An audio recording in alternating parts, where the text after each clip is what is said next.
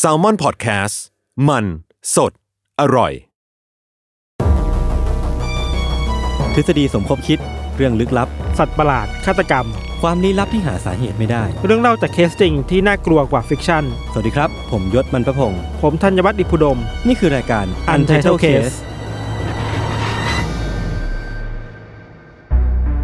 สวัสดีจ้า วันนี้วันนี้เปลี่ยนเปลี่ยนคำทักทายนิดนึง ทำไม เออ ก็ต้องเป็นสวัสดีจ้า ยินดีต้อนรับ อ่า สู่รายการ Untitled Case เอพิโซด จ้า ที่ 74 จ้า จ้าจ้า ด้วยเหตุผลที่ว่าเราเริ่มรายการแบบจ้าที่ไม่ใช่ครับผมเนี่ย ครับ เพราะว่าวันเนี้ยเรามี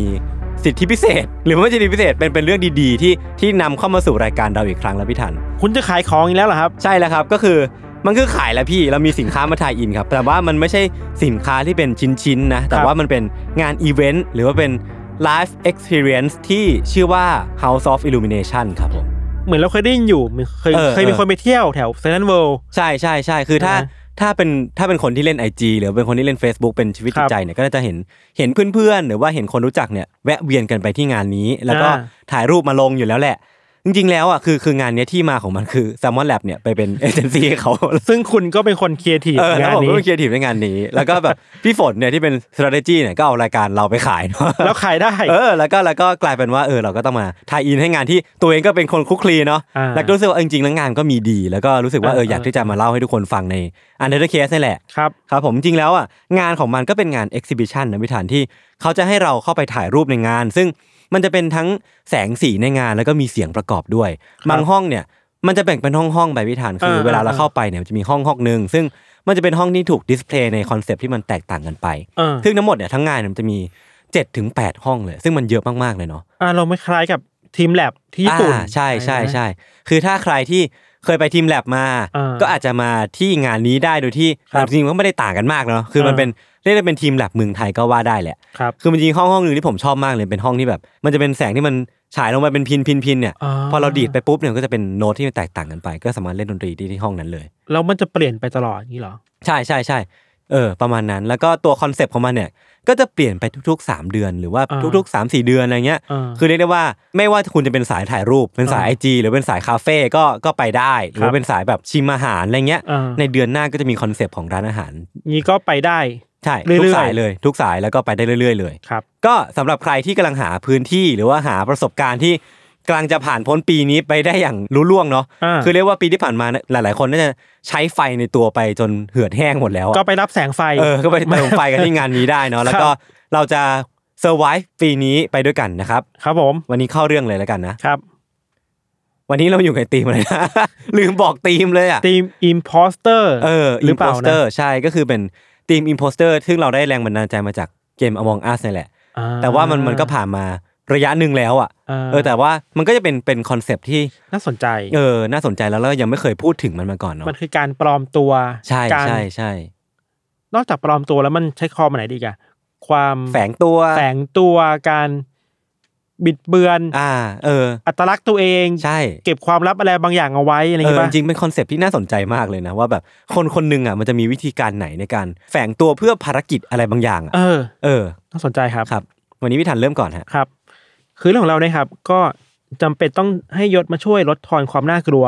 ลงหน่อยเว้ย วันนี้เขาเตือนผมมาตั้งแต่ก่อนอัดแล้วเนี่ย ว่าแบบเฮ้ยเรื่องเรื่องเรื่องเราน่ากลัวว่ะ ช่วยหน่อยนะ คือผมก็ไม่รู้จะช่วยยังไงนะเดี๋ยวผมจะลองดูไปกับทุกคนแล้วกันนะครับ คือน่ากลัว อืม แหละ อ่าโอเค ครับ กี่กะโหลก กลัวใหม่แล้ว คือ กลัวใหม่แล้ว คือเรื่องเนี้ยมันต้องย้อนกลับไปในปีประมาณ 2002 ครับ ครับ มันมีศิลปินชาวแคนาดาคนหนึ่งที่ เรียกได้ว่าเป็นไอคอน อืม สร้างชื่อเสียงให้กับตัวเอง อ่า ให้กับวงการบันเทิงในทั้งในแคนาดา ทั้งในอเมริกาได้ เยอะมากเว้ย อืม แล้วทำได้ด้วยอายุที่แค่ 18 ปีเท่านั้นเอง อ่า อะ ฮะ แล้วก็โตมากับภาพลักษณ์ คือเปิดตัวมาด้วยภาพลักษณ์ภาพลักษณ์ที่เป็นวัยรุ่นที่มีแววตาสดใส มีพลังเอเนอร์เจติก อืม มีพลังงานสูง เท่ๆ อะไรอย่างเงี้ยเนาะ อ่าอ่า อย่างที่เราบอกไปเพลงเพลงเพลงที่เธอเปิดตัวมา มันทำให้หลายชาร์ตในในต่างประเทศอ่ะ อืม ขึ้นแบบท็อปชาร์ตเยอะมากเลยเว้ย อือฮึ ที่เราไปหาข้อมูลมาคือ ขึ้นทั้งในชาร์ตของออสเตรเลีย อันดับหนึ่งต่อเนื่องกัน 6 สัปดาห์ โห ใน ในนิวซีแลนด์และเม็กซิโกเป็นอันดับหนึ่งต่อเนื่อง 9 สัปดาห์ โอ้โห แล้วชาร์ตในอเมริกาในชาร์ตบีบอร์ดที่ดังมาก เอ เนี่ อย ขึ้นอันดับสอง ออ เป็นรองแค่ศิลปินดังแบบเนลลี่อ่ะ อ่าฮะ คนเดียวเท่านั้นเองเว้ย นี่ไข่วะเนี่ย คือคนเนี้ยเป็นเจ้าของเพลงดัง ชื่อว่า Complicated อ่ะ อ่าฮะ คือชื่อเอวิลวีนครับ อ๋อ คือเราเกริดมาอย่างเนี้ย เราต้องคิดว่าผู้ฟังหลายคนรวมถึงยศเองน่าจะรู้ได้ว่า พอเดาได้ เรา แล้ว จะ แหล ไปทางไหนอ่ะ เออเออเออเออเออสำหรับใครที่แบบ ฟังตอนที่ 6 มั้งที่เราพูดเรื่อง conspiracy เนาะ อ่า ก็คือผมก็เคยแตะแต่เรื่องของเอ r ริลลาวีนใน เออ ฐานะที่เธอเป็นศิลปินที่แบบ อ่ะ มีมีเรื่อง มีเรื่องนี้เยอะ controversial เยอะเหมือนกันนะ คือว่าถึงแม้ว่าเอวิลวีนจะเป็นคนที่ดังมาก ๆ ใน อ่ายุ ยุคที่เราโตมายุค MTV อ่ะ อือหืออือหือ เข้าใจว่าเพลงที่ดังมาก ๆ คือ Complicated อืม เป็น MV แบบถ่ายสเก็ตอะ อืม เล่นกีตาร์เท่ๆ อะไรเงี้ยแบบโหตอนนั้นเราเด็กมากเลยแบบ เชื่อผู้หญิงคนนี้ไม่งโคตรเท่เลยว่ะ พังว่ะ พังว่ะ เป็นป๊อปพังอ่ะ ในช่วงเวลาที่เธอพีคๆอะมี อ่า คนเรียกว่าเป็นป๊อปพังควีน เอ ด้วย อเออเ คือเท่ขนาดนั้นนะครับ ครับ แล้วเพลง Complicated เนี่ยมันเปิดตัวออกมาอย่างที่เราบอกว่าในปีประมาณ 2002 เนอะ อืม แล้วก็ดังมากติดท็อปชาร์ตทั่วโลก ในไทยเองอ่ะเราจำภาพได้ว่า ตอนเราเด็กตอนเราประถมมั้งนะ หรือมัธยมน่ะจำไม่ได้แล้วเด็กๆแล้วแหละเวลาเราไปพวก Tower Record อ่ะ อืม ที่มันขายเพลงซีดี สากลน่ะเราก็จะได้ยินเพลงของเอวิลวีนเปิดตลอดเลยเว้ยในช่วงที่เธอพีคมากอ่ะ ใช่ใช่อันนี้เห็นด้วยคือ ดังจริง ๆ อ่ะ เออ เป็นเพลงที่แบบอ่ะเสียงดนตรีขึ้นมาเสียงร้องเธอขึ้นมาคือแบบอ๋อเลยว่าไข่อ่ะ พูดตามจริงนะ ถ้าเราเปิด MV ของเอวิลวินฟังตอนเนี้ย เออ เราก็ยังร้องตามได้เว้ย เ คือมันเข้าไปอยู่ใน long term memory เราไปแล้วอะ่ะ เอออยู่ไปไปอยู่ในจิตใต้สำนึกแล้วอ่ะ เหมือนเราสามารถร้องเพลงแบบ Backstreet Boy Westlife ได้ NSYNC ได้อ่าอะอ่าอ่ามั มันคือแบบนั้นไปแล้วอะไรเงี้ยครับ ครับ คือในบริบทของเอวิลวินน่ะเธอโตมาด้วยวัฒนธรรมที่มันป๊อปมาก ๆ เลย อืม MTV อะไรอย่างงี้เนาะแล้วก็ เข้าใจว่าเคยได้รับรางวัลเป็นศิลปินหน้าใหม่ยอดเยี่ยมใน ครับ ปีนั้นพอดีเลยอะไรเงี้ยหลังจากที่เปิดตัวซิงเกิลคอมเพลเคเตไปเนี่ยกราฟความนิยมของเอเวอร์วินก็แบบพุ่งสูงมากขึ้นเรื่อยๆยศ อ่า คือถ้าใครนึกภาพไม่ออกอะเราอยากให้นึกภาพว่า มีศิลปินคนหนึ่งไปเล่นคอนเสิร์ตแล้วแบบทุกคนมารอแบบไม่ยอมไปไหนอะ อืม เพื่อรอแบ็กสเตจว่าเธอจะออกมาเมื่อไหร่ อือหือ เพื่อแบบม ขอถ่ายรูป ขอถ่ายรูป ขอ มา ลาย ก่อ เซ็น นมาขอลายเซ็นหรือว่าเวลาไปงานใน MTV เนี่ย ทุกคนก็แบบว่าวัยรุ่นทุกคนแบบนั่งรอดูรายการที่เอวิลวินจะไปออกอะ อืม คือเป็นไอคอนมาก ๆ ของยุคนั้นนะครับ แต่ว่าพอกลายเป็นคนดังแล้วเนี่ยเอวิลวินก็เหมือนกับว่าต้องเจอกับเขาเรียกอะไรต้องแลกมาด้วยอะไรหลายอย่างอะ อืม ความดังมันก็เป็นเหมือนดาบสองคมเนาะสิ่งสำคัญที่เธอต้องเจอคือว่าการถูกพวกปาปารัสซี่คอยตามถ่ายรูปอะเยอะแยะมากมายเลย เราคิดดูดิว่าเอวิลวินตอนนั้นอายุประมาณสิบแปดอะ อืม คือยังเด็กอยู่นะนึกออกว่ายังวัยรุ่นอยู่เลยนะ เป็น rising star สุดๆ อ่ะ เออแล้วต้องมาเจอกับใครไม่รู้มาติดตามเราตลอดเวลาไปไหนก็มีกล้องถ่ายรูปคอยถ่ายเราตลอดเวลา ครับ มันก็ทำให้เอวิลวินต้องแบกรับไอ้ความ ความอะไรไม่รู้นี้อยู่ อืม อยู่ด้วย อืมอืม ขณะเดียวกัน พอซิงเกิลแรกซิงเกิลที่สองปล่อยไปแล้วมันดังเป็นพลุแตกอะความกดดันที่เอวิลเจออะมันก็มากเป็นเท่าตัว เออ คือดังมากแล้วอะเพราะฉะนั้นอัลบั้มต่อไปซิงเกิลต่อไปมันต้องดังนะนึกออกป่ะ ขี่หลัง ถูกคาดหวัง เสือ เอาไว้เยอะอะเออ เออ เธออาจจะไม่คาดหวังนะสังคมหรือว่าค่ายเพลงมันคาดหวังตัวเธอมากๆอะไรเงี้ย อืม มันกลายเป็นว่าเด็กอายุ 18เขาเนี่ยต้องเจอกับอะไรเยอะแยะมากไปหมดเลย ครับ ตามเส้นทางของเอวิโรวีแล้วครับ เธอก็ยังทำเพลงมา ตั้งแต่ 18 จนถึงวันนี้อ่ะ อืม ก็ยังมีผลงานออกมาเรื่อยๆนะ อืม MV ก็ออกมาเรื่อยๆนะ มีอะไรให้เราติดตามได้มาตลอด ยังคงไม่หายไปจากวงการอะ อาจจะมีช่วงที่หายไปบ้างนิดหน่อยเพราะ อ่า ป่วย แต่ว่าพอกลับมาก็ยังมีอะไรให้เราได้ติดตามอ่ะ คือมันติดตลาดไปแล้วแหละ ใช่ชื่อของเอ i วิ v วีมันขายได้เลยค ครั รับ บ มี MV มีเพลง มีหนำซ้ำ เธอก็ยังกลายเป็นแรงบันดาลใจให้กับวัยรุ่น หรือคนที่โตแล้วที่โตมาพร้อมเธอได้สู้กันต่อไปอะไรเงี้ย ม บางทีก็กลายเป็นไอคอนด้านแฟชั่นด้วยในบางที ครับ อะไรอย่างงี้เนาะแต่ว่าเรื่องราวมันไม่ได้มีแค่นั้นเว้ยคือว่า ในปีประมาณ 2017อะ อืม มันมีคนกลับมาแชร์ทฤษฎีอะไรบางอย่างเกี่ยวกับเอเวอร์วีนเว้ย คือ โอเค คือ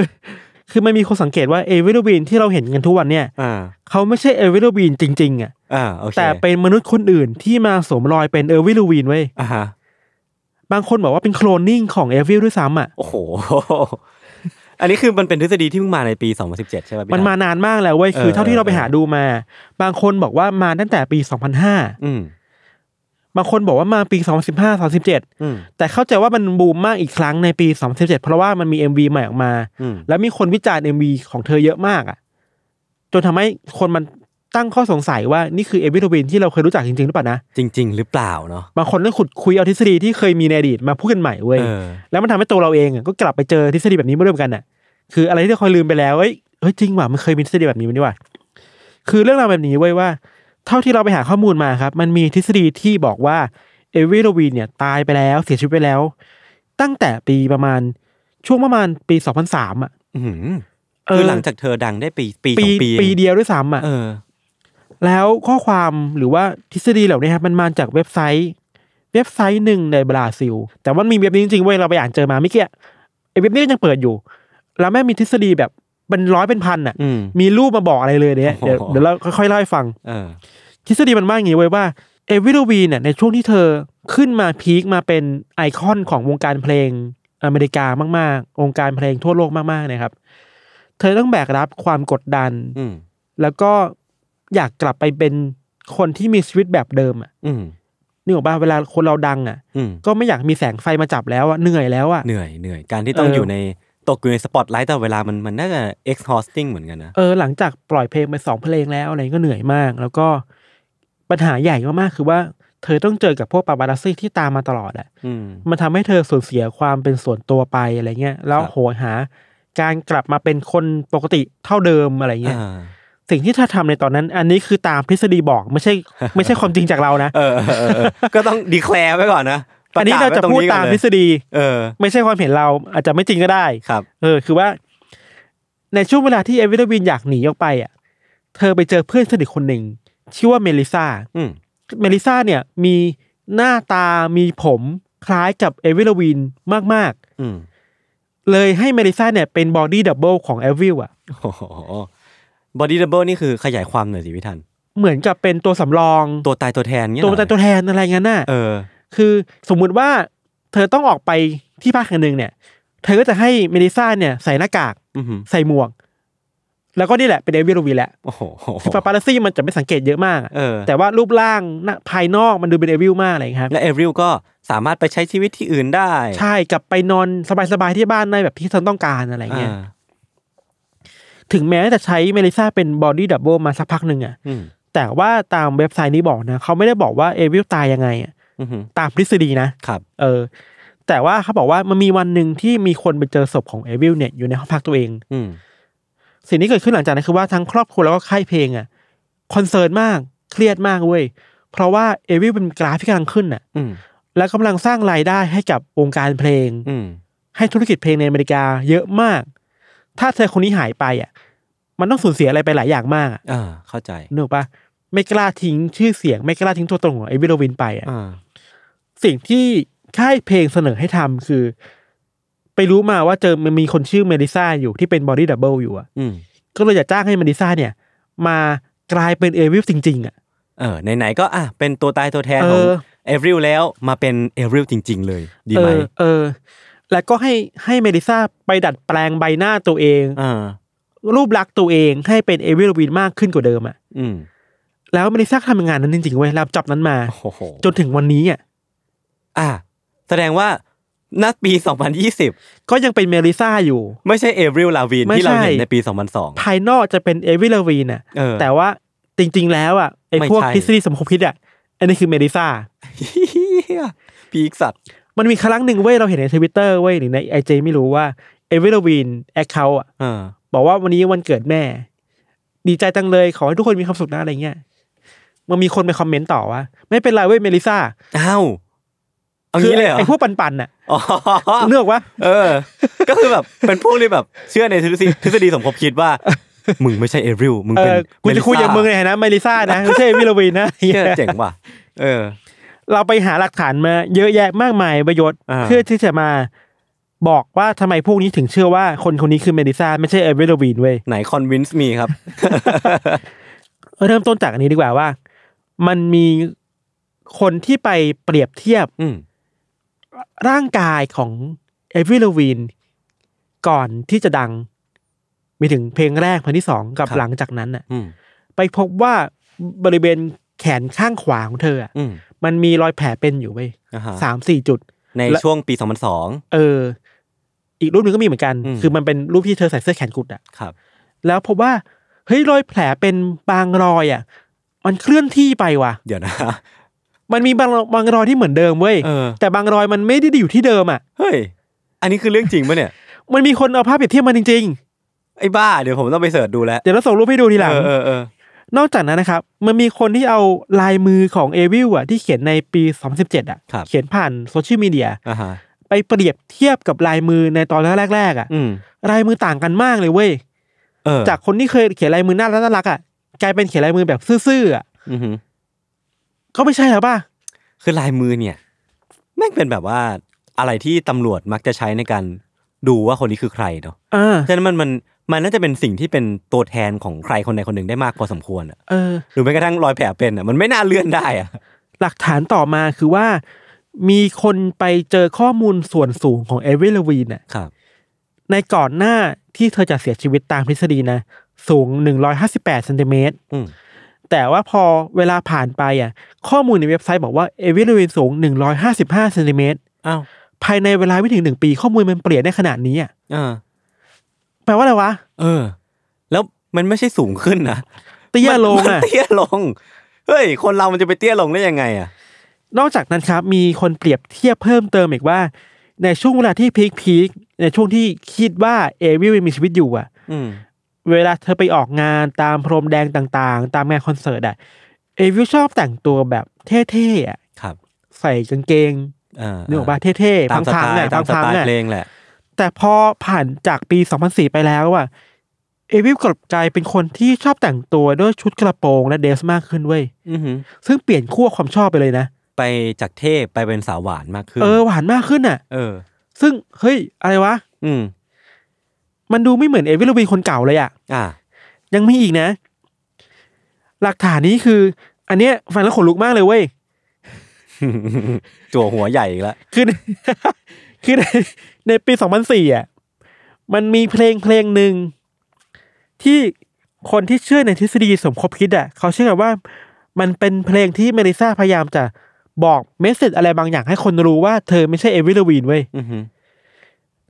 ในปี 2004 มันมีเพลงชื่อว่า Slip Away อ่า S L I P P E D ครับ away เนาะที่แปลว่าจากไปอะไรเงี้ย แล้วมันมีท่อนหนึ่งที่ร้องว่า ในวันที่เธอจากไป มันคือวันที่ฉันได้รู้ว่า มันจะไม่มีทางเหมือนเดิมอีกต่อไปแล้ว อืม แปลว่าไงวะ อืม ในวันที่เธอจาก ไป มันเป็นวันที่ฉันจะไม่สามารถเป็นเหมือนเดิมได้อีกต่อไปแล้วอะ โอ้โหโอ้โหคนมันก็ทั้งจับคิด จับมาเชื่อมโยง นะ เออ มันมีท่อนหนึ่งร้องว่า เธอจากไปแล้ว เธอจากไปแล้ว เธอไปแล้วไปอยู่ในที่ที่ฉันจะพาเธอกลับมาไม่ได้ อ่า มันชัดเจนมากเลยป่าวะยศ โอ้โห โอเคก็ได้ เออ ชัดเจนก็ได้ มันยังมีที่ชัดเจนมากไปกว่านั้นอีกเว้ย ครับ อัลบั้มเนี้ยอัลบั้มใหม่อะหลังจากที่เธอเสียชีวิตตามทฤษฎีอ่ะ อ่า มันชื่อว่า Under My Skin อือหือ แปลตรงตัวคือ ใต้ ใต้ ผิวห ผิ นั ว ง หนั ของ ง ฉั ฉั น นน่ะ มันมีอะไรซ่อนอยู่ มันมีความลับอะไรบางอย่างซ่อนอยู่หรือเปล่า นี่คือสิ่งที่เมดิซ่าต้องการจะบอกคนทั้งโลกอ่ะ โอ้โห เออ เออ เฮ้ยผมผมเริ่มผมเริ่มคล้อยตามแล้ว ผมเริ่มคล้อยตามแล้ว เออ Under My Skin มันแปลว่ามันมีความลับอะไรบางอย่าง อยู่ภายใต้รูปลักษ ผิวหนั ณ์ ง ภายนอกผิวหนังของเอวิลวินหรือเปล่านะ อืม อืม อืม ซึ่งมันแปลได้ว่า ความลับเหล่านั้นคือเอวิลวินตายไปแล้วไง และข้างในผิวหนังอ่ะ ก็คือ มัน เมลิ คือ ซ่า เมลิซ่า เออ หลักฐานที่เราคิดว่าชัดเจน แจ่มแจ้ง ชัดเจนมาก ๆ ที่สุด มันมีรูปหนึ่งที่แพร่หลายในอินเทอร์เน็ตมากเว้ย อืม คือมันเป็นรูปรูปหนึ่งที่เอลริบินถ่ายรูปออกสื่อ อือหือ แล้วชูกำปั้นข้างขวาขึ้นมา อืม ให้คนเห็นแบบฝ่ามือเอ้ยไม่ใช่เห็นแบบเขาเรียกอะไรนะ หลังมือ หลังมือ แล้วหลังมืออ่ะมันเขียนตัวสอนเจ็ดตัว มี M E L L I S S A อ้าว รวมกันคือเมลิซ่าเว้ย เดี๋ยวนะ เฮ้ย ถ้าไม่ใช่จริง ๆ อ่ะ เออ แล้วเมลิซ่ามาจากไหนอ่ะ เอาก็เพื่อนเขาไง เขาก็อาจจะแบบ แล้วบริบทอะไรอ่ะ อาจจะเป็นการทริบิวให้เพื่อนเปล่าพี่ทัน ขึ้นอะไร วะ โอเคแหละ บางคนบอกว่ามันคือรูปที่ Photoshop มาก็ได้อ่ะ เออเออเออ แต่ถ้าคิดในแง่มุมที่คนมันไม่เชื่อ อืม ถ้าสมมติคุณรู้ข่าวอยู่แล้วว่าคนกำลังจับจ้องคุณอยู่ว่าคุณเป็นบอดี้ดับเบิลอ่ะ อืม แล้วทำไมคุณต้องเปิดเผยตัวขนาดนี้วะ หรือคุณ เออ ทนไม่ไหวแล้วในการเป็นเอวิลวีนแล้วคุณอยากจะบอกความจริงให้โลกรู้ว่านี่คือเมลิซา ว่ากูไม่ใช่ไอวิลกูเป็น เออ เมลิซา เออ และกำลังพยายามที่จะสื่อสารเมสเซจนี้ออกไป เออ หรือเปล่าวะ เออ มันก็เป็นไปได้อีกป่ะ เออ นี่แหละคือนี่คือหลักฐานต่างๆที่เราไปเจอมาเว้ย เกี่ยวกับเอวิลวีนเว้ย อ่าฮะ มันมีคนวิเคราะห์ตามทฤษฎีนะว่าทำไมคนถึงเชื่อไอ้ข่าวพวกนี้เยอะขนาดนี้วะ ครับ มันมีทฤษฎีทางจิตวิทยาหรือทางสังคมอยู่ประมาณนึงครับเขาวิเคราะห์กันว่า อันนี้แบบซีเรียสนะคือว่า มันเป็นไปได้ว่าคนที่เคยเป็นแฟนคลับเอวิลวีนน่ะจะผิดหวังกับความเป็นเอวิลวีนในแบบใหม่อะ อือหือ แล้วพยายามหาข้อมูลต่างๆ เพื่อมา อ่า ซัพพอร์ต ความคิดตัวเอง ความคิดตัวเองให้ได้ว่านี่ไงที่เธอเปลี่ยนไป เพราะว่าเธอไม่ใช่เอเวอร์วีแบบที่เรารู้จักไง เธอเป็น อ่า คนอื่นไง อ่า เราอยากรักษาความเป็นเอเวอร์วีในใจเราความทรงจำเราให้ได้เป็นแบบนั้นตลอดไปอ่ะ เออ ฟังดูแล้วมันก็ดูเห็นแก่ตัวประมาณนึงนะ ใช่ คือไม่ยอมให้คนอื่นเปลี่ยนแปลงอ่ะ ก็น่าสนใจดีนะว่าแบบ สงสัยเขาจะห่วงความเป็นเอเวริลในในความคิดของเขาว่าแบบเออเอเวริลต้องเป็นแบบนี้เอเวริลที่เขารู้จักต้องเป็นแบบนี้ ใช่ แล้วพอเอเวริลที่ เธออาจจะเติบโต เธออาจจะเปลี่ยนแปลงไปในทิศทางที่เขาไม่ได้คาดหวังหรือเขาไม่ได้ต้องการ เขาก็พยายามที่จะหาทฤษฎีมารองรับว่ามันมีเหตุผลน่ะ ว่าทำไมเอเวริลถึงเปลี่ยนไปเพราะว่าเธอไม่ใช่คนเดิม ใช่ เพื่อที่จะมาบอกว่า ไอคนที่เรารักชื่นชมอยู่เนี่ย เออ เขาไม่ได้เปลี่ยนไปหรอก ยังอยู่ในความทรงจำอ่ะ เออ มันก็ดูเป็นความกลัวในความเปลี่ยนแปลง ม แบบหนึ่งแหละ อืมอืม เวลาเราไม่อยากยอมรับความเปลี่ยนแปลงที่อยู่ตรงหน้า อ่าฮะ เราก็พยายามจะหาทฤษฎี มารองรับ มารองรับมากมายแบบเอวิลวีนนี่แหละ อ่าฮะ ความจริงคือเราคิดว่า เออว่ะทุกคนมันมันเปลี่ยนไปตลอดเวลาว่ะ people change อ่ะ อืมอืม มันคือ ม สัจธรรมอ่ะ สัจธรรมของมนุษย์ เอ เลย อ แหละ เขาจะทำของมนุษย์อ่ะว่าทุกคนก็เปลี่ยนไปอ่ะ ครับ แม้ว่ายังไงเราไม่สามารถไปควบคุมสิ่งตรงหน้าได้อ่ะ ใช่ แต่ว่ากลไกในจิตใจเราอ่ะ อ่าฮะ มันพยายามจะควบคุมให้ได้เว้ย อืมอืมอืม มันเลยเกิดความขัดแย้งประมาณหนึ่งอ่ะ อืม เมื่อมันเกิดความขัดแย้งปุ๊บแบบมันก็จะหาทฤษฎีนี่แหละมาบอกมามารองรับ อ่า ว่านี่ไงมันเป็นอย่างนี้ไงอะไรอย่างเงี้ยครับ อืม อีกอย่างหนึ่งคือ มันมีคนที่วิเคราะห์กันว่า ช่วงเวลาที่เอวิลวินหายไปเขาเชื่อว่ามีอยู่ช่วงหนึ่งที่เอวิลวินหายไปพักใหญ่เลยอะเธอตายไปแล้วหรือเปล่า หรืออะไรเงี้ย อืม หรือว่าเธอเป็นอะไรหรือว่าเอ้ยบอดี้ดับเบิลไม่ทำงานแล้วเหรอ อืม หรือว่าเมลิซ่าไม่ไหวแล้วหรือเปล่าอะไร เป็น เงี้ เรื่อย งของคอนแทรคหรือเปล่า เออ หรือว่าอะไร แต่ถ้าไปขุดคุยดูดีๆอะมันเป็นช่วงที่เอวิลวินป่วยเว้ย อ่า เขาใจะว่าเป็นตามศัพท์ที่เราไปเจอคือเป็นโรคไลม์อะโรคไลม์ อ๋อเออเออโรคลายมันเป็น L Y M E อะ LYME มันเป็นโรคที่แบบ ผมก็ไม่แน่ใจนะ แต่ว่ามันหรือเป็นโรคที่แบบดังมากๆในสหรัฐอ่ะ เออเราไปเจอมาจากเว็บไซต์เกี่ยวกับการแพทย์เขาบอกว่า มันเป็นโรคที่ติดเชื้อจากแบคทีเรียจากการโดนเห็บกัด อืม อาการคือบางคนจะมีไข้ตามตัวปวดตัวปวดแขนปวดข้ออ อืม คอแข็งปวดหัวอะไรเงี้ยครับ ซึ่งทำให้ไอการหายไปเนี่ย มันทำให้คนต้องการจะหาคำอธิบายให้ได้ว่า เธอหายไปเพราะ เธอหายไปเพราะอะไร อ่ แต่ว่าไม่แต่อันนี้ไงมันคือ privacy เธอไงที่เธอจะไม่บอกอะ เออ อะไรเงี้ย เธออาจจะไม่ได้จำเป็นต้องบอกทุกเรื่องให้กับทุกคนฟัง เออ ก็เข้าใจได้ ใช่แล้ว มันมีสื่อบางสื่อไปถามเอวิลวีเรื่องนี้ด้วยนะเว้ย เหรอเรื่องดับเบิลเนี่ยเหรอ เราไปเจอมาอย่างสำนักข่าวบันเทิงเมืองใหญ่มากๆอย่าง Entertainment Weekly เนี่ย อืม EW เนี่ย เคยไปถามเอวิลวีนเว้ยเธอตอบกลับมาสั้นๆว่าอดัมอินเทอร์เน็ตรูเมอร์ อ๋อชัดเจ น ชัดเจน เป็นข่าวลือโง่ๆข่าวหนึ่งในอินเทอร์เน็ตอะ เออ แต่ว่าไอคนที่มันไม่เชื่อ ก็ ใช่ ดีไงมาไปฏิเสธแล้วไง ใช่ก็มันมันก็หลาย ๆ ครั้งที่เราเคยเล่ามานะว่า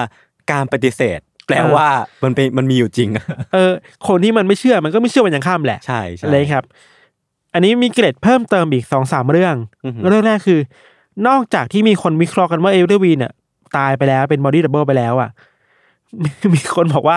เอเวอร์วีนเป็นหนึ่งในสมาชิกของอิลูมินาติเว้ย เออเคยได้ยินมาเหมือนกัน เออ แล้วแล้วก็มีบอดี้ดับเบิลนะ อ่ะฮะ คือตายมานานมากแล้วคือ เหมือนกับว่าบางทฤษฎีมันบอกว่าเอเวอร์วีนเนี่ยพยายามจะขัดขืนอะไรบางอย่างของคนที่มาบงการเธอเว้ย แข็งขืนเงี้ยเหรอ แข็งขืนเนี่ยแล้วตายไป อ่า ก็เลยถูกบอดี้ดับเบิลโดนโคลนนิ่งอ่ะ อ่าฮะ เพื่อมารับใช้พลังงานหรือองค์กรอะไรบางอย่างที่อยู่เบื้องหลังโลกอีกทีหนึ่งอ่ะ เออ คือถ้า ถ้าตามทฤษฎีแล้วอ่ะคืออิลูมินาติอ่ะมีความต้องการที่จะทำให้ ยึด โลก ครอ เนี่ ง ย โลก เป็นรัฐบาลโลก เออ เป็น New World Order อะไรพวกเนี้ย เออ ใช่เขาก็จะไปแทรกซึมตามองค์วงการบันเทิง วงการ เออ หนังวงการการเมืองเนอะ ใช่ ฉะนั้นเอฟริลลาวีนที่แบบเป็นคนที่มีชื่อเสียงมากในด้านการ ร้องเพลง แต่งเพลงก็ ก็ เป็น ต้อง หนึ่ การจากวงการ ใช่ใช่ใช่ นั่นแหละ เออ คือคือ คือ คือคนมันจะเชื่อก็เชื่อเนาะเออมันอันเป็นสิ่งที่แบบผมเทคเอาไว้ได้จากเรื่องพี่ทันอ่ะ คือเรื่องที่สองคือว่า มีคนเชื่อเหมือนกันว่าเอวิลบีจริง ๆ แล้วอ่ะก็ยังมีชีวิตอยู่นะ อือหือ แต่มีชีวิตควบคู่กันไปกับเมลิซา อ๋ อ คือไม่ได้ตายหรอก อ่าฮะ แต่แค่ให้เมลิซาออกหน้าว่าเป็นเอวิลบินแทนน่ะ แล้วตัวเองก็เฟดเอาเวออกมา เพื่อสนองความต้องการของตัวเองในการที่จะแบบอยู่ในสังคมที่มันสงบสุข อืม เปลี่ยนแปลงอัตลักษณ์ใหม่อะไรเงี้ย อือหือ ทฤษฎีเนี่ยมันอัดแอปกับทุกคนเลยเอลวิสเพสลีย์เนี่ย ไมเคิลแจ็กสัน ไมเคิ ลแจ็คสันเนี่ยทฤษฎีที่แบบว่าคนดังอยากกลับมาเป็นคนทั่วไปอ่ะ เออ แล้วมีบอดี้ดับเบิลมีดับเบิลแกงเกอร์ อือหือ อีกคนหนึ่งมามาคอยรองรับหน้าที่การงานอยู่อ่ะ อืม มันก็แมสมากในระดับหนึ่งเว้ย ใช่ใช่ใช่ สุดท้ายแล้วคือว่าทั้งหมดเนี่ยไม่ต้องเชื่อนะครับ อืม แค่เราอยากจะบอกว่าเรื่องเรื่องของเอเวอร์วีเนี่ยมันมันสื่อถึงว่า เอ้ยเวลาเราเห็นคนที่เราชื่นชอบเปลี่ยนแปลงไปอ่ะ อืม เราเองก็ควรจะยอมรับในความเปลี่ยนแปลงของเขานะ ใช่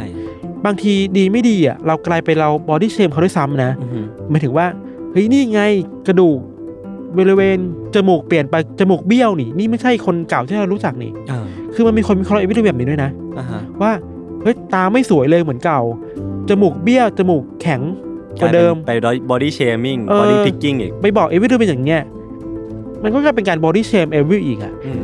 ทั้งทที่เธอไม่ทำอะไรผิดเลยอ่ะ ใช่ ทุกคนมันมีสิทธิในร่างกายตัวเองในการจะเปลี่ยนแปลงตัวเองแบบที่ตัวเองต้องการ หรือว่า อ่ฮะ เรื่องเส้นทางชีวิตตัวเองอ่ะ อืม เพราะฉะนั้นเขาเป็นศิลปินอ่ะเราไม่ได้ไปยุ่งเกี่ยวอะไรกับเขาอ่ะ เออเราก็มีหน้าที่ ซัพพอร์ตเขา ใช่ แล้วก็ซัพพอร์ตเขาไม่ว่าเขาจะทำอะไรอ่ะหรือว่าถ้าทำผิดก็ตักเตือน เออ ถ้าเขาตัดสินใจดีแล้วก็ซัพพอร์ตเขาต่อไปอ่ะ หรือว่าถ้าวันใดวันหนึ่งเราไม่ได้ชอบเขาแล้ว ก็ก็แค่เฟดออกมา ไม่ต้องไปหันทฤษฎีมารองรับว่า เออ ไอ้นี่คนที่ถูกมนุษย์ต่างดาวลักพาตัวไปแล้วมา ปลอมแปลงหรือว่าเป็นบอดี้ดับเบิลอ่ะ เพียงแค่เขาไม่เหมือนที่เราต้องการให้เขาเป็นเนาะ เออแก่นของเรื่องนี้จริงคือการเปลี่ยนแปลงแหละ มอืม เราควรจะยอมรับการเปลี่ยนแปลงได้แค่ไหนนะ ครับ มันก็เป็นคำถามที่น่าคิดกันต่อไป อืม นะครับ อืมอืม ประมาณนี้ครับ ครับเรื่องของเราประมาณนี้ครับ เดี๋ยวพักฟังโฆษณาสักครู่นะครับ แล้วกลับมาฟังเรื่องของยศตอนเบรกหน้าครับ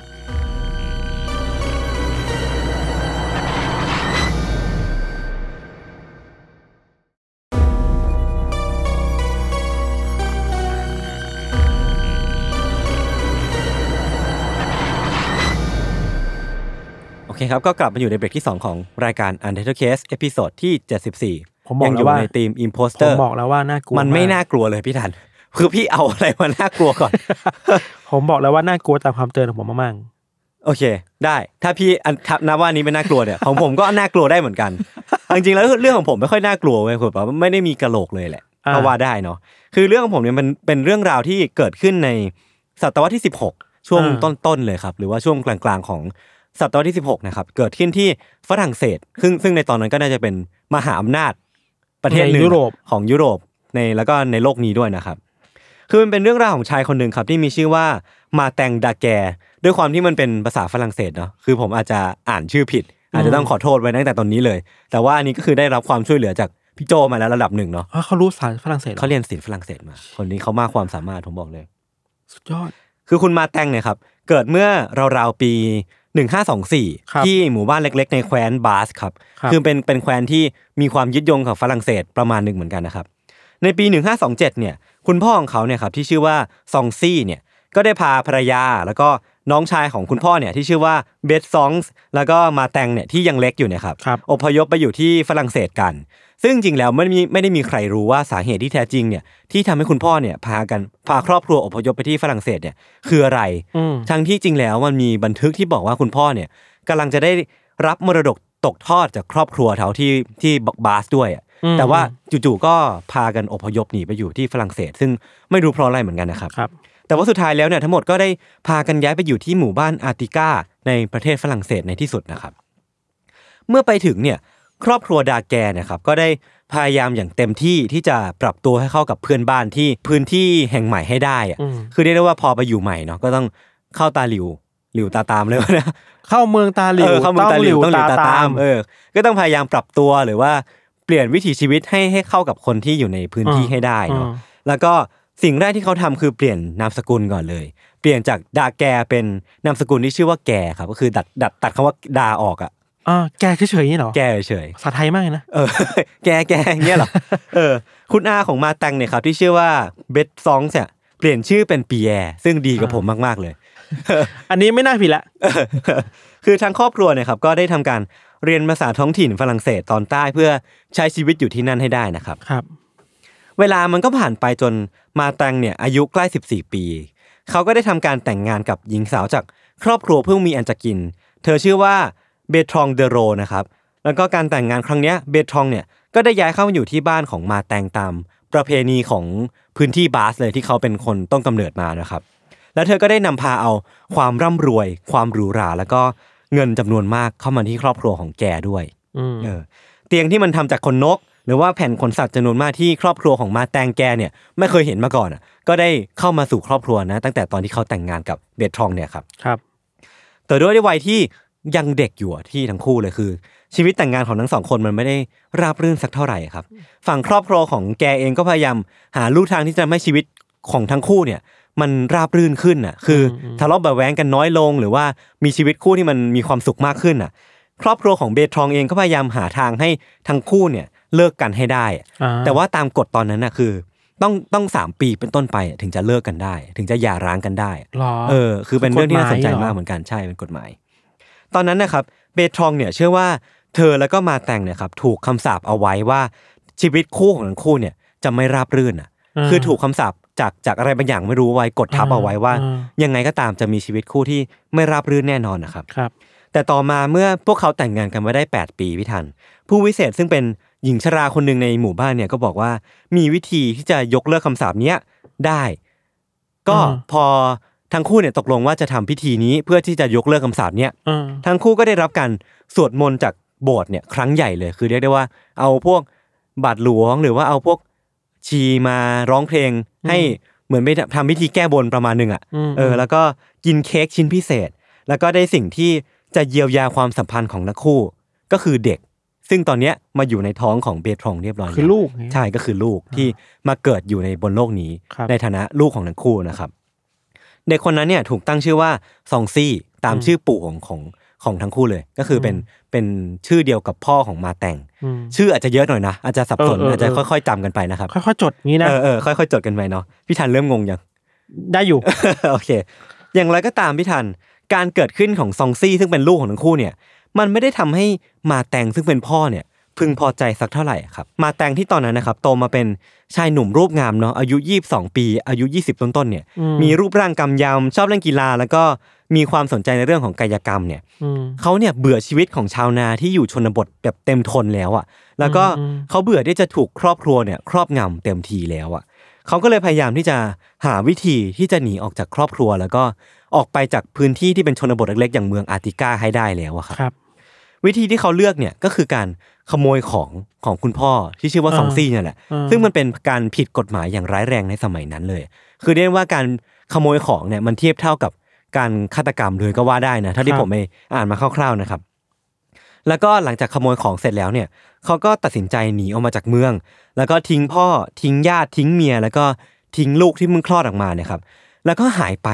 โดยที่ไม่มีใครทราบข่าวคราวอีกเลย อ่า นับตั้งแต่ตอนนั้นเป็นต้นมา อ่ะ เออคือหายตัวไปอย่างไร้ร่องรอยเลย อ่า ครับ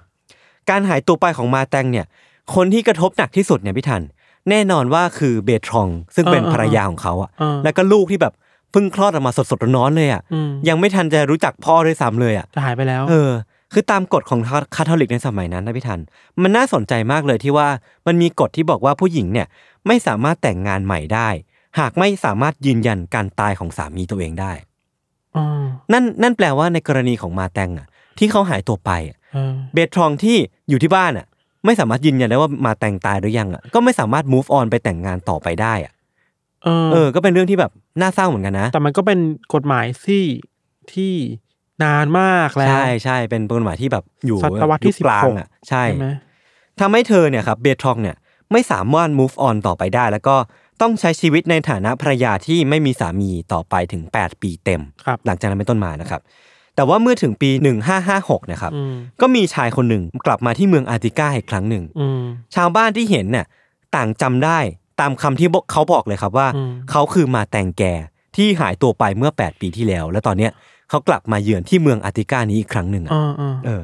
หลังจากถูกต้อนรับกลับมาอย่างอบอุ่นนะครับเบทองที่ดีใจอย่างมากที่ได้สามีกลับมาเนี่ย ก็ได้ใช้ชีวิตอย่างมีความสุขฉันครอบครัวอีกครั้งหนึ่งอ่ะ ครับ คือเรียกว่าครอบครัวที่เคยแหว่งวิ่นไปอ่ะ ตอนเนี้ยกลับมาเป็นครอบครัวที่สมบูรณ์พูนสุขอีกครั้งหนึ่งอะ อืม อืม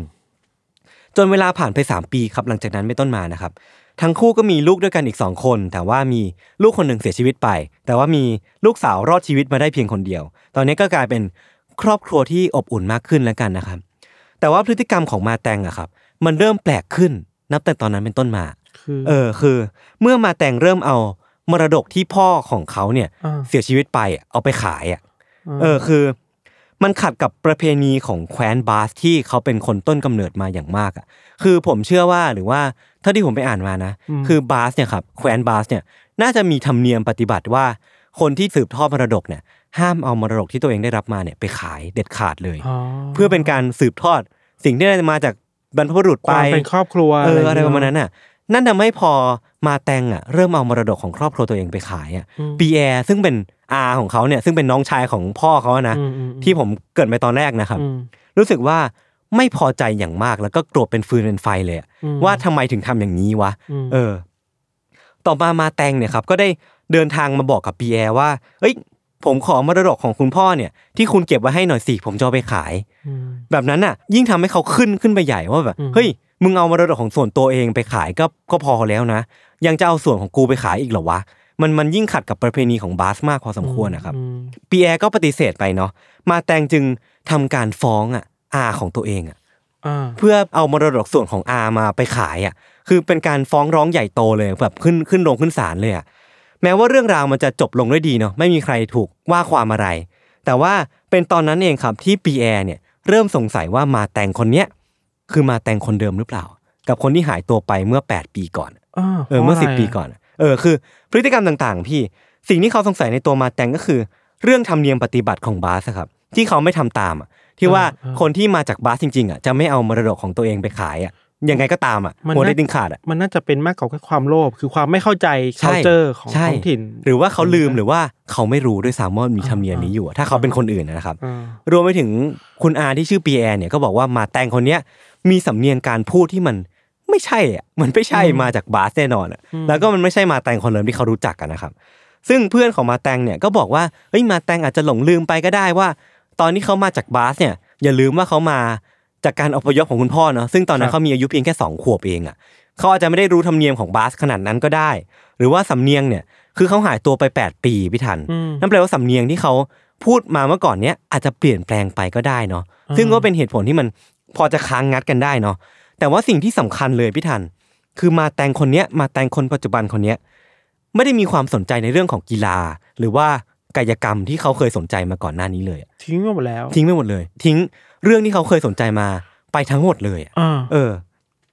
แต่แม้ว่าปีแอร์จะสงสัยแค่ไหนพี่ทัน แต่ว่าเบทรองซึ่งเป็นภรรยาของมาแตงเนี่ย ก็ยังคงยืนยันว่ามาแตงคนเนี้ย ไม่ใช่ตัวปลอมแน่นอน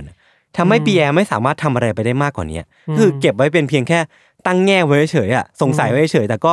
ไม่สามารถทำอะไรไปได้มากกว่านี้แล้วอะครับ ครับ จนกระทั่งวันหนึ่งในปี 1555 1559พี่ทันปีแอร์เนี่ยก็ไปได้ยินข่าวลือที่กำลังลือกันในเมืองแบบแซดเลยอะว่า มีทหารขี่ม้าผ่านเมืองอาร์ติก้ามา ซึ่งเป็นเมืองที่ทั้งทั้งหมดทั้งมวลมันเซตติ้งอยู่นะครับ แล้วก็เหลือบไปเห็นมาแตงคนเนี้ยก่อนที่จะพูดออกมาว่า เขาเห็นมาแตงแกเนี่ยเสียขาไปที่สงครามสงครามหนึ่งนะ เอ้า เออ แล้วก็มาแตงคนเนี้ยที่เขาเห็นเนี่ยเป็นตัวปลอมอ่ะ มีขาสองข้าง ใช่ คนที่อยู่ในปัจจุบันเนี่ย เออ มีขาครบ ใช่ คือมันมันมีทหารคนหนึ่งที่น่าจะไปร่วมศึกกับมาแตงแกแล้วอะแล้วก็บอกว่า ครับ เฮ้ย มึงตัวปลอมนี่หว่า ครับ เพราะว่ามาแตงแกที่กูรู้จักอะขาหายไปข้างหนึ่งแล้วอะ อ่า คือมันเป็นข่าวลือที่มันกำลังลือสะพัดกันในหมู่บ้าน หรือว่าในเมืองอาร์ติก้ามากๆเลยพี่ทัน ครับ คือพอปีแอร์ได้ไปได้อย่างเงี้ยพี่ทัน อ่า ก็แบบรู้สึกว่า อ่ะ กู กูได้เรื่องแหละ กูได้เรื่องที่มันจะดำเนินต่อไปแล้ว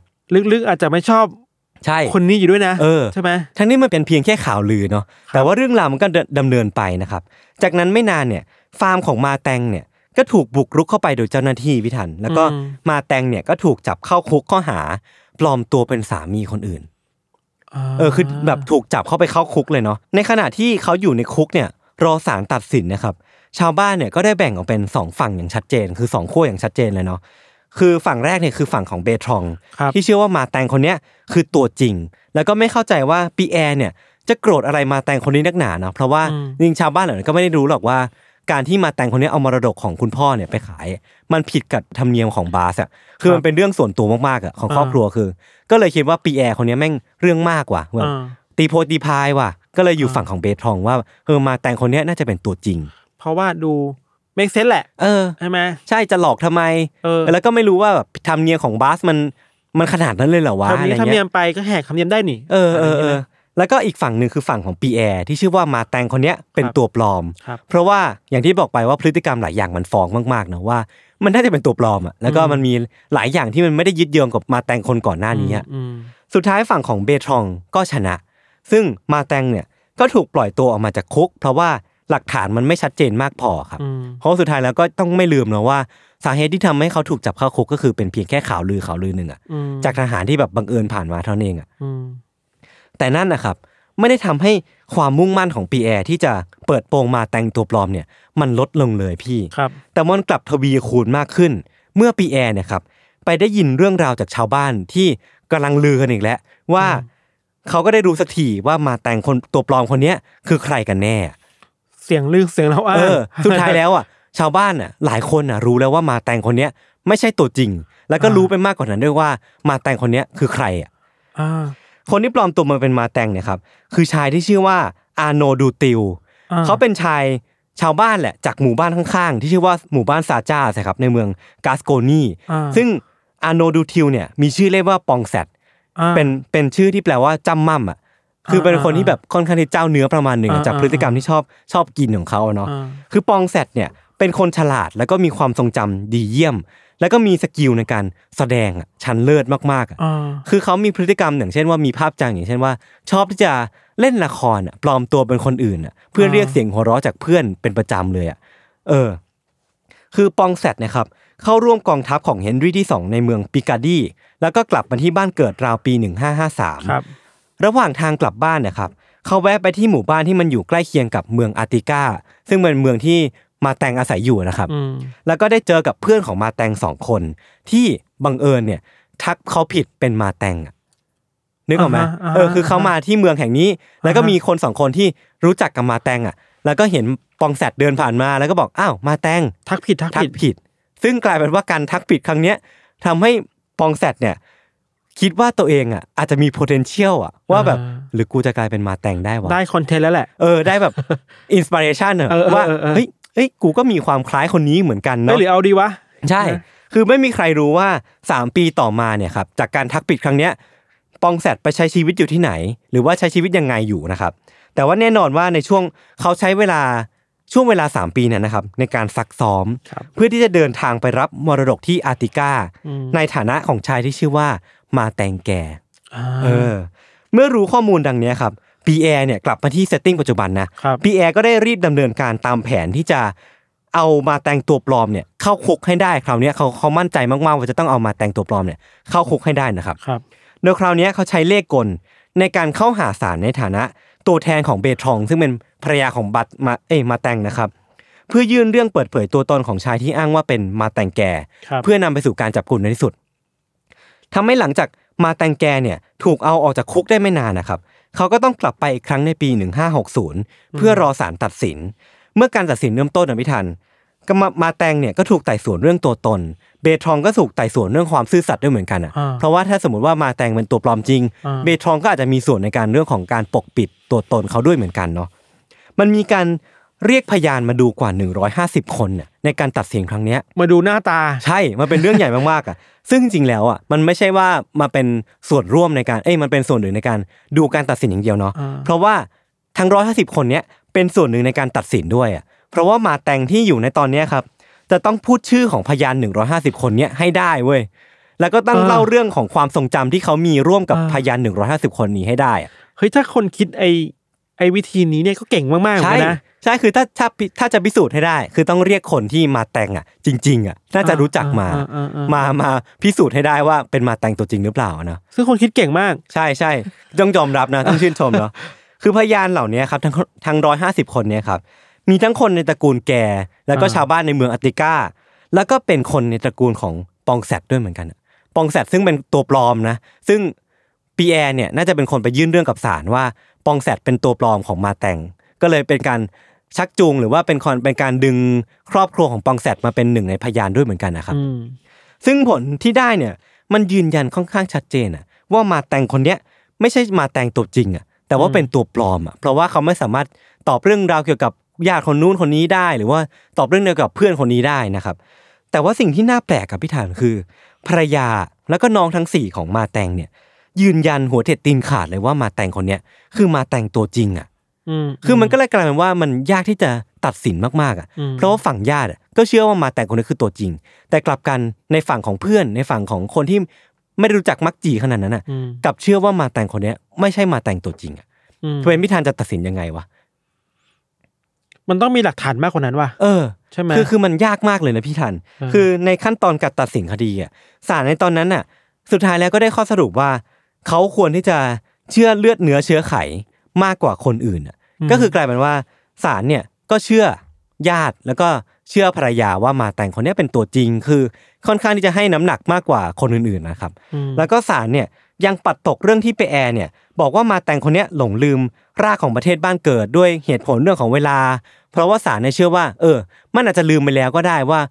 ธรรมเนียมของบาสอ่ะมันอาจจะไม่เคยอยู่ในความทรงจำของปิของมาแตงมาแล้วตั้งแต่แรกก็ได้ เพราะว่าเขาจากมาตั้งแต่สองขวบอะเนาะหรือว่าเรื่องของสำเนียงมันอาจจะเป็นเรื่องของเขาหายตัวไปตั้ง 8 ปี เขาจะไปเรียนรู้สำเนียงใหม่ๆมาก็ได้ อืม มันไม่ใช่หลักฐานที่มันแวลิดขนาดนั้นนะครับ อืม แล้วก็เขายังให้ความน่าเชื่อถือของปีแอร์เนี่ยมันต่ำลงอย่างมากอ่ะเพราะว่าการที่ปีแอร์เนี่ยอ้างชื่อของเบทรองอ่ะในการยื่นเรื่องกับศาลครั้งเนี้ยมันมันเป็นไปโดยที่เบทรองไม่ได้เต็มใจอ่ะ อ่า เออศาลก็เลยเชื่อว่าเออปีแอร์แม่งมีเจตนาที่ไม่ค่อยบริสุทธิ์สักเท่าไหร่ในการยื่นยื่นความครั้งนี้นะครับ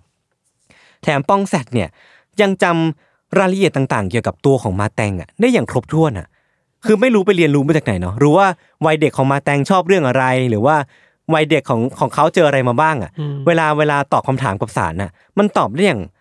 แทบจะ accurate แบบร้อยเปอร์เซ็นต์อ่ะ เป็นธรรมชาติด้วย เออ อย่างเงี้ย แต่ก็อย่าลืมว่าปองแซดอ่ะมีคนเป็นความฉลาดมากๆแล้วก็มีความสามารถในเรื่องของการแสดงเนาะ ครับ เพราะฉะนั้นตรงนี้ก็ก็ไม่น่าที่จะแปลกใจอะไรเท่าไหร่เนาะ อืม ประกอบกับการที่ภรรยาแล้วก็ญาติเนี่ยยืนยันหัวใจติงขาดว่าเนี่ยคือมาแต่งตัวจริงอะครับในช่วงที่กำลังจะตัดสินแล้วนะครับศาลเนี่ยกำลังจะนำไปสู่ข้อตัดสินที่ว่าการไม่ลงโทษคนผิดเนี่ยมันดีกว่าการที่ลงโทษคนที่ไม่ผิดอะอันนี้เข้าใจไหม ลงโทษคนผิดหรือลงโทษผิดคน เออใช่ อันเนี้ย ใช่ไหม พี่ธันพูดได้ดีกว่าเนาะคือมันเป็นเป็นอะไรมานี้เลยคือ ไม่รู้ด้วยซ้ำว่ามาแต่งคนนี้เป็นตัวจริงหรือเปล่า อืม แต่ในความคลุมเครือนั้นน่ะก็การที่จะไปลงโทษคนที่ไม่ได้ผิดจริงอะ อ่า อาจจะแย่กว่าการไม่ลงโทษคนที่ผิดจริงอ่ะ โ ค่อนข้างที่จะซับซ้อนประมาณหนึ่งนะ เออเป็นคำถามที่ยากเหมือนกันนะ เออเออเออใช่ แล้วก็ในช่วงที่กำลังจะประกาศคำตัดสินนะครับ ให้ปล่อยตัวมาแตงกับเบททองเนี่ย กลับบ้านไปอย่างบริสุทธิ์นะครับ แต่ว่าในขณะที่ศาลกำลังจะตัดสินนี่เองนะพี่ทัน มันมีเสียงฝีเท้าเนี่ยเดินมาเว้ยมันเป็นเสียงเท้าก้าวหนึ่งสลับกับเสียงไม้กระทบพื้นก้าวหนึ่ง อ่าฮะ เออ มันค่อยๆ ดังขึ้น ค่อย ๆ ดังขึ้น มุ่งหน้ามาที่ทางศาลเนี่ยครับ คือคนที่เดินมาที่ศาลเนี่ย เป็นชายที่มีขาไม้เทียมข้างหนึ่ง อ่า และเขาก็บอกว่าเขาเนี่ยชื่อว่ามาแตงแกเว้ย ตัวจริงเหรอ แม่งพีคมากอ่ะ และด้วยความที่แบบทุกคนกำลังตื่นตระหนกอยู่นะว่าแบบ อ่า เฮ้ยฮือฮาว่า อ่า ใครกันแน่ว่ามาที่ศาลตอนเนี้ยศาลก็รีบให้ชาวบ้านเนี่ยพิสูจน์ว่าคนเนี้ยใช่มาแตงตัวจริงหรือเปล่า ม แล้วก็รวมถึงให้เบทองเนี่ยพิสูจน์ด้วย อ่า ซึ่งเบทรองเนี่ยกับคนอื่นๆที่เป็นชาวบ้านเนี่ยก็ยอมรับออกมาว่าใช่ ชายคนเนี้ยที่เพิ่งมาด้วยสภาพที่แบบมีขาไม้เทียมข้างหนึงเนี่ย เออ คือมาแต่งตัวจริงเว้ย มันมันเป็นฉากที่แบบเพลงโคนันต้องมาแล้วอ่ะ เออ ตื้อ ตื้อตื้อตื้อ ตื้อ คือแบบเฮ้ยพิสูจน์แล้ว อ่ะ เออ คือเบทรองเนี่ยให้เหตุผลว่าเธอรู้มันตลอดนะว่ามาแต่งที่เธอใช้ชีวิตอยู่กินมาสามปีอ่ะ อ่า เป็นมาแต่งตัวปลอมอ่ะ อ้าว เออ แต่ว่าคือเธอเนี่ยสิ่งที่เธอต้องการคือครอบครัวที่มันสมบูรณ์อะพี่ทัน โอ้ คือมันเป็นเรื่องที่แบบอ่ะกล้ำกล้ำกลืนฝืนทนประมาณนึงอ่ะ เ คือเธอรู้ว่ามาแตงคนเนี้ยไม่ใช่ตัวจริง แต่เธอก็อยากที่จะมีครอบครัวสมบูรณ์อ่ะ มีเหตุผลที่จะอยู่กับ เอ เขา อ ต่อใช่ไหม ใช่แล้วก็รวมกับเหตุผลที่ว่ามาแตงคนก่อนหน้าเนี้ที่เป็นตัวจริงนะครับ ปฏิบัติกับเธออย่างไม่ค่อย ไม่ค่อยดีอะไร ไม่ค่อยดีเท่าไหร่ เธอก็เลยแบบว่าเออ มาแตงคนเนี้ยก็นิสัยดีมีความสุขที่อยู่กับเธอ แล้วก็เลี้ยงลูกดีอะไรเงี้ย มันก็เลยกลายเป็นว่าเออหยับหลิบหลับตาข้างหนึ่งไปประมาณนึงเหมือนกันนะครับ เออ เออการกลับมาของมาแตงตัวจริงเนี่ยทำให้ปองแซดเนี่ยถูกสั่งแขวนคอเป็นการรับโทษ แต่ว่าเบทองเนี่ยครับถูกละเว้นโทษ เพราะว่าเข้าใจได้เนาะว่าเออมันเป็นอาจจะเป็นเรื่องของการที่เธอถูกบังคับให้ เห็นด้วยกับมาแตงตัวปลอมหรือเปล่าหรือว่าอะไรก็ตามนะครับ ครับ แต่ว่าเธอก็ถูกบังคับให้ดูให้ดูการประหารแขวนคอของปองแซดแล้วก็ต้อง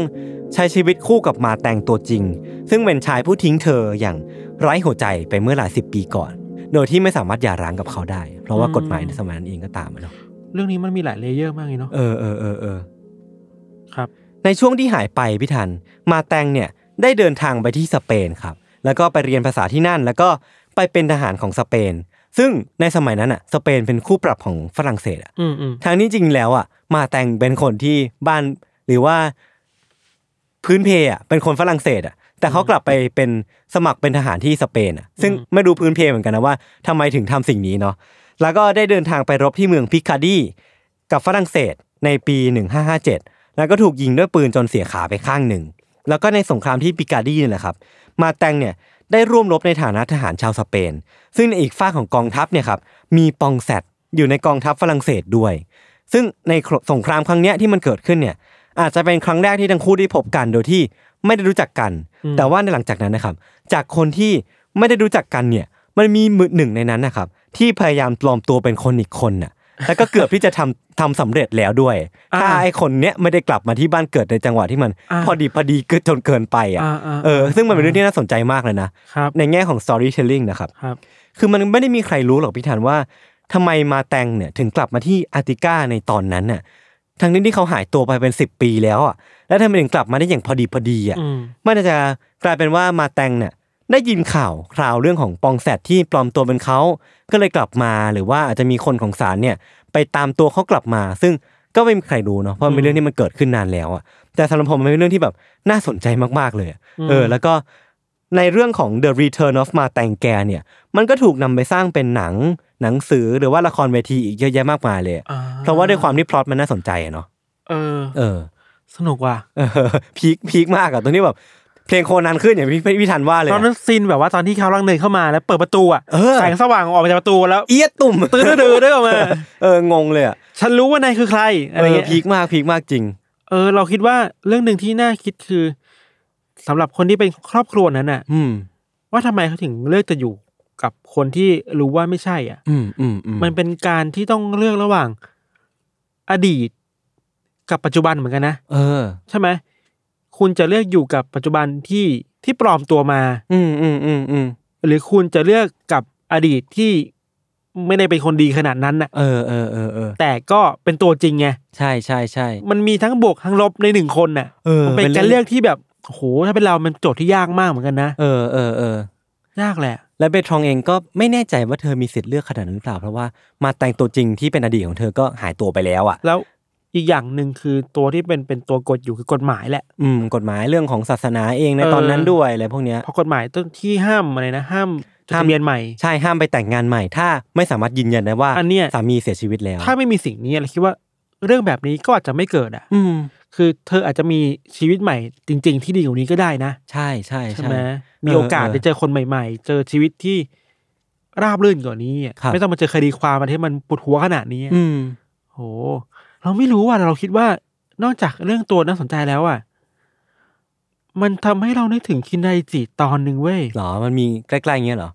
ใกล้มาก เออ แต่พูดตอนไม่ได้เดี๋ยวสปอย แต่มีตอนหนึ่งที่แบบโคตรใกล้อ่ะ เออเออ พล็อตคือแบบนี้เลยอ่ะ อือหือ ไม่แน่ใจว่าเขาดัดแปลงมาเป็นคินไดจิ เออก็ไม่แน่นะ เออหรือเปล่านี่เรา คิ ไม่ นา ชัว จิ ร์ คินาจิอาจจะคนแต่งกับคินาจิอาจจะแบบเฮ้ยเรื่องนี้น่าสนใจว่ะ เอามาดัดแปลง เออ นิดหน่อย แต่ว่าพล็อตคล้ายกันมาก อืม เราคิดว่าถ้าคนอ่านคินไดจิฉบับนิยายฉบับฉบับออริจินอลน่ะ ก็น่าจะนึกออก อืม ว่ามันคือตอนไหนเว้ย อืม แต่อันนี่สปอยไม่ได้เดี๋ยวมัน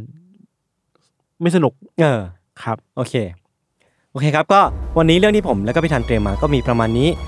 ติดตามรายการ u n d e r t a Case ได้ในอีพิโซดต่อๆไปทุกช่องทางของ s ซ m o n Podcast เช่นเคยนะครับ วันนี้พวกผมสองคนก็ลาไปก่อน สวัสดีครับ สวัสดีครับ